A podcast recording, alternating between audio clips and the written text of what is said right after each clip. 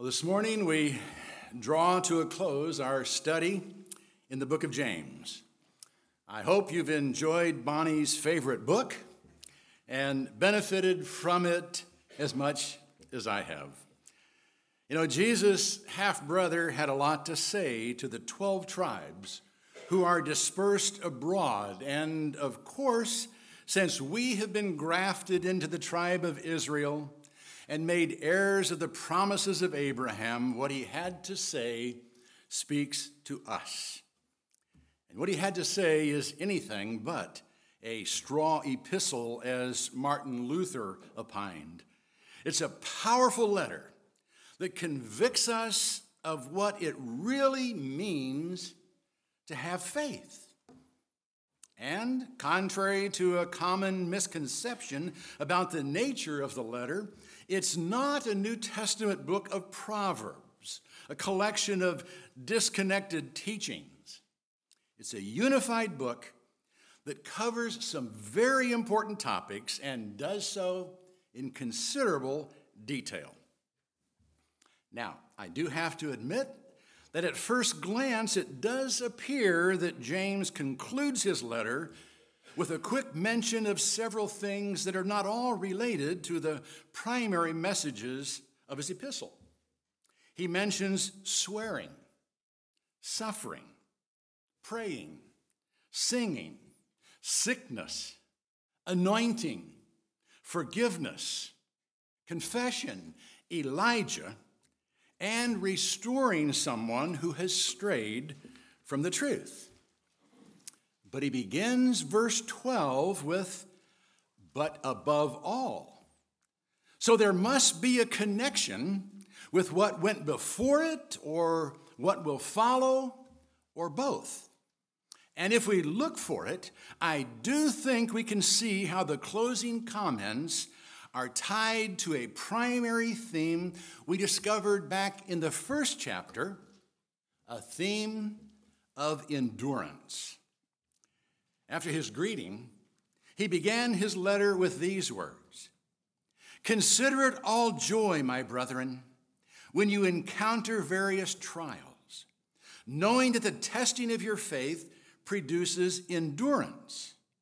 And let endurance have its perfect result, that you may be perfect and complete, lacking in nothing. And then the verses that lead up to our text for today speak of suffering, patience, and endurance. In fact, verse 11 says, Behold, we count those blessed who endured. You have heard of the endurance of Job and have seen the outcome of the Lord's dealings, that the Lord is full of compassion and is merciful. If we hold on to the thought of endurance while reading the concluding verses of James' letter and consciously look for a connection, I think we can actually find in the final verses the keys to endurance. And those keys are expression, confession, supplication, and restoration. We begin with expression. James chapter 5, verses 12 and 13. But above all, my brethren, do not swear, either by heaven or by earth, or with any other oath, but let your yes be yes and your no, no, so that you may not fall under judgment. Is anyone suffering? Let him pray. Is anyone cheerful? Let him sing praises. James begins by basically restating what Jesus had to say in the Sermon on the Mount about oath making. And when Jesus said it, he was addressing the Jewish practice of assuring the truthfulness of a statement by adding to it an oath, by swearing it to be true. Now, in and of itself, swearing something to be true is not wrong. Even God did so when addressing his people in the Old Testament. Jews, however, had become masters of deceit by using carefully crafted oaths that were intended to give the impression of assuring something to be true while actually deceiving their mark. They were, in essence, crossing their fingers behind their back. To counter that problem, Jesus said they should simply let their yes be yes and their no, no. And that to add anything more was opening the door to evil.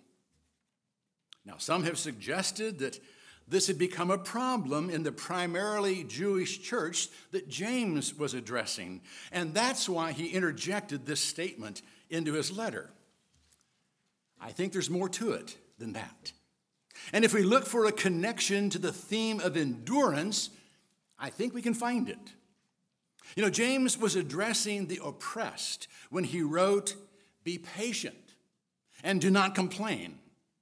He's still addressing them when he writes, But above all, my brethren, do not swear. And when oppressed, it is easy to react by swearing, by using profanity. But there's more to swearing than using profanity. And James has already warned us about the destructive nature of an untamed tongue The primary focus here may very well be that of profaning the name of God, the one in heaven, by using his name to affirm feelings of oppression.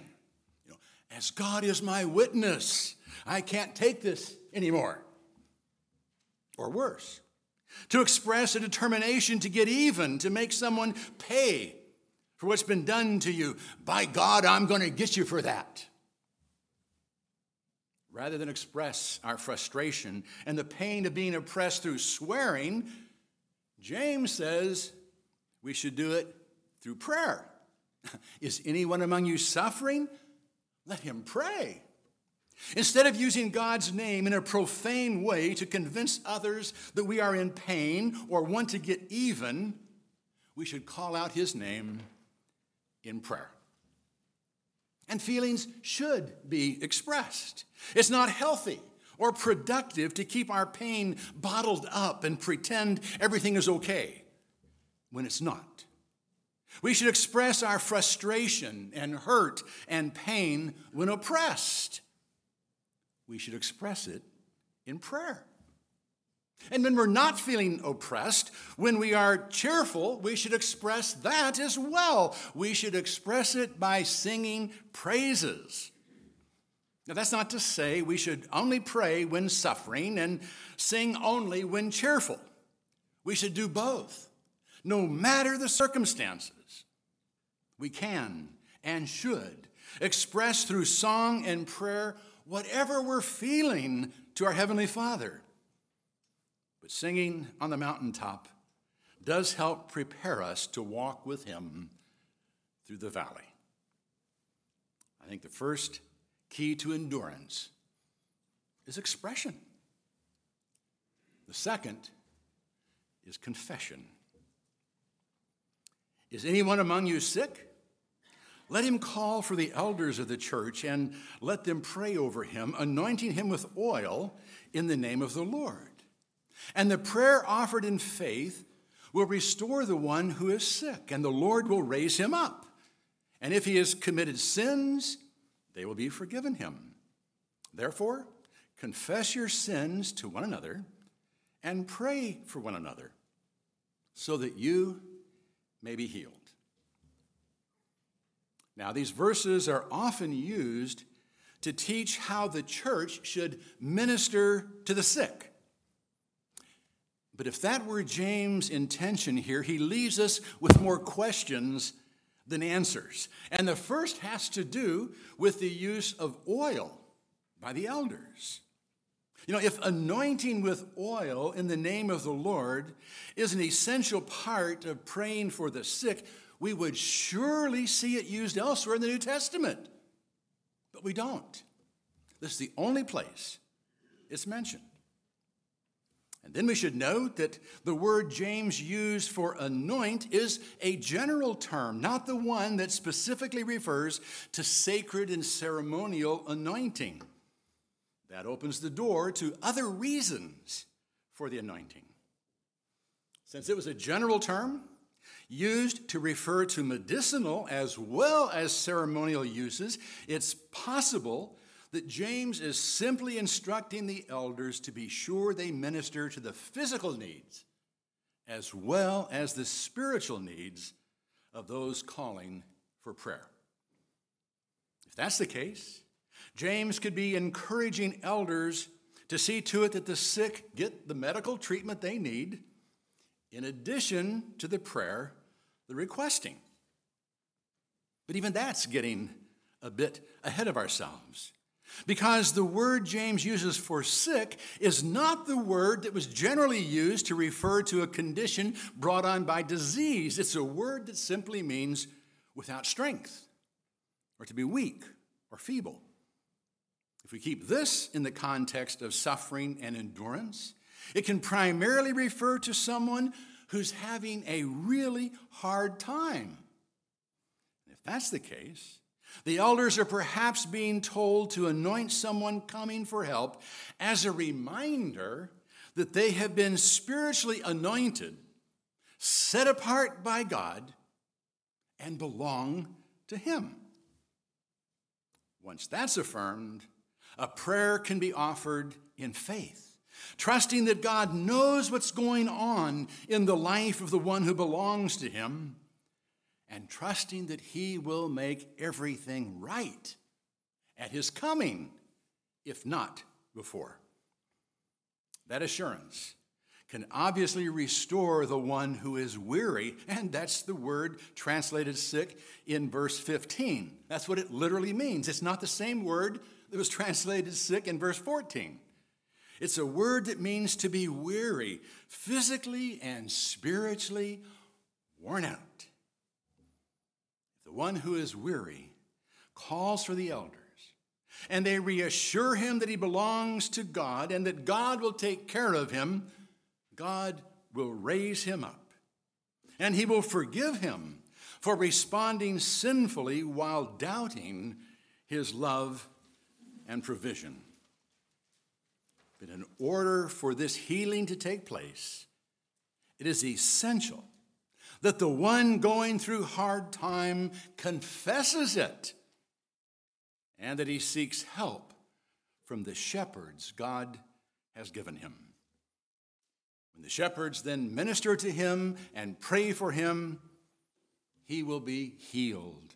He will be made whole again which is what the word here translated healed literally means. Indeed, the second key to endurance is confession, acknowledging our need and seeking help. The third is supplication. The effective prayer of a righteous man can accomplish much.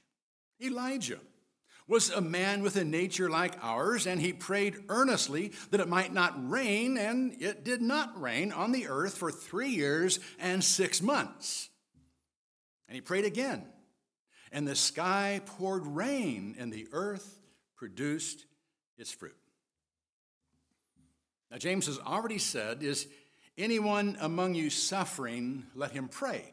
Now he assures us that the effective prayer of a righteous man can accomplish much.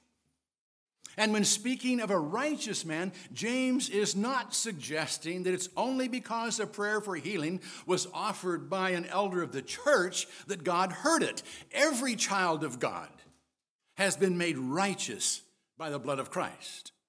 So there's no need to search out someone who you think may have more pull with God to pray for you.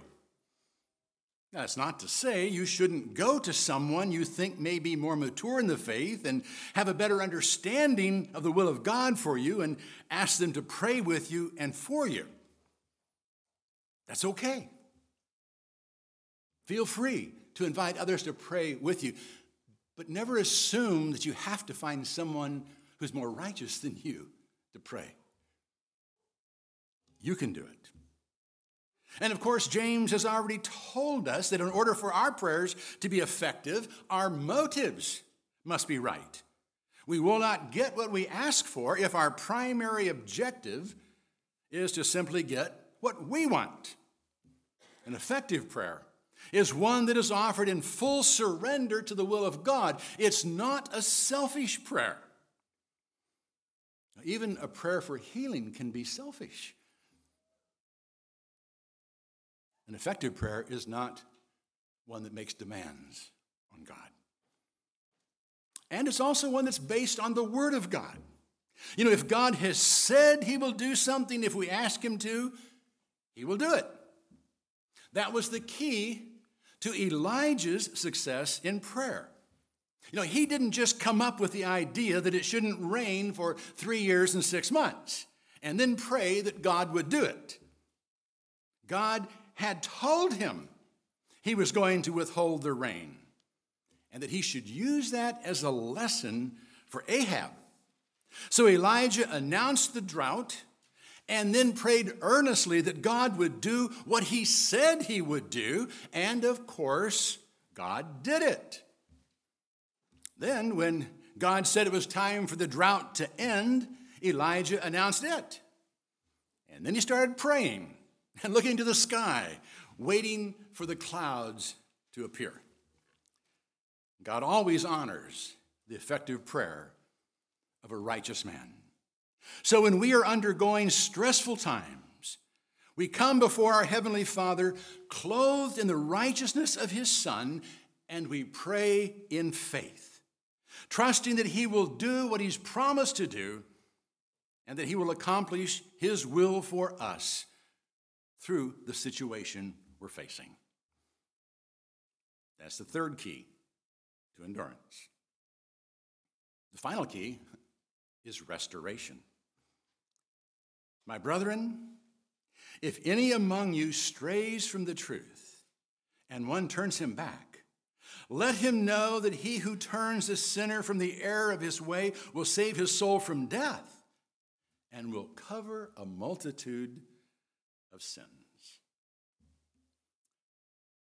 You know, we'd all, we don't always endure under oppression.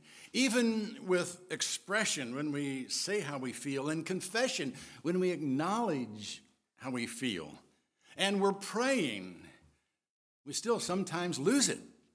We give up. And we stray from the truth that we know in our heads, but have lost sight of in our hearts.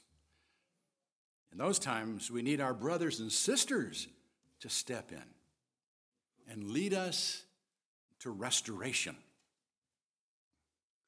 Now, many Christians today have been taught that it's impossible for a true believer to ever stray from the truth to the extent that they're in danger of recondemning their soul to death. They've been taught that once a person comes to Christ, they are unconditionally, eternally secure in their salvation. Once saved, always saved, once in grace, always in grace. But when James here speaks of a sinner who needs to be saved, he's talking about one of their number who has strayed from the truth. He's talking about a fellow believer, a brother or sister in Christ who has turned their back on the truth of God. Now is not the time for a study on the possibility of apostasy, falling away from the faith. But let me simply state that according to Robert Shank, in his definitive study of the doctrine of perseverance, life in the Son, there are 85 passages of Scripture that establish the doctrine of conditional security. The warnings against falling away are not hypothetical, they are real. It is possible to so stray from the truth that you no longer trust in Christ to save you and thereby lose your salvation. It's not that he will give up on you, it's that you may give up on him. That is dangerous, and that can happen. If it should ever happen to you, Pray that you have a brother or sister who will love you enough to confront you with your sin. And pray that you will not have strayed so far from the truth that you cannot be turned back from the error of your ways. The ministry of restoration is the final key to endurance. It's vital to know that even if we fail, if expression, confession, and supplication don't give us the strength to endure, restoration is still possible. It's not easy to maintain a walk of faith. It's not easy to endure in the face of opposition.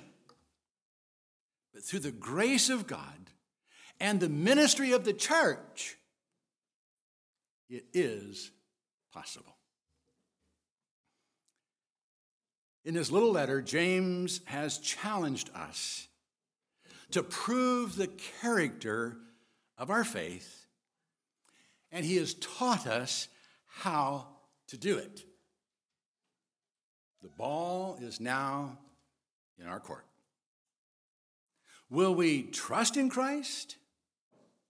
And will we obey His word? Through His grace and forgiveness, it is possible to do both. But we must still commit ourselves to doing so. For as James so aptly said, Faith without works is useless. Let's trust Him. Let's obey Him. Let's put into practice what we believe. For only then is it confirmed that we actually believe it. I thank God for James' little book. I pray you'll make it a regular part of your scripture reading. Put into practice what you believe, or it makes no difference what you believe. Trust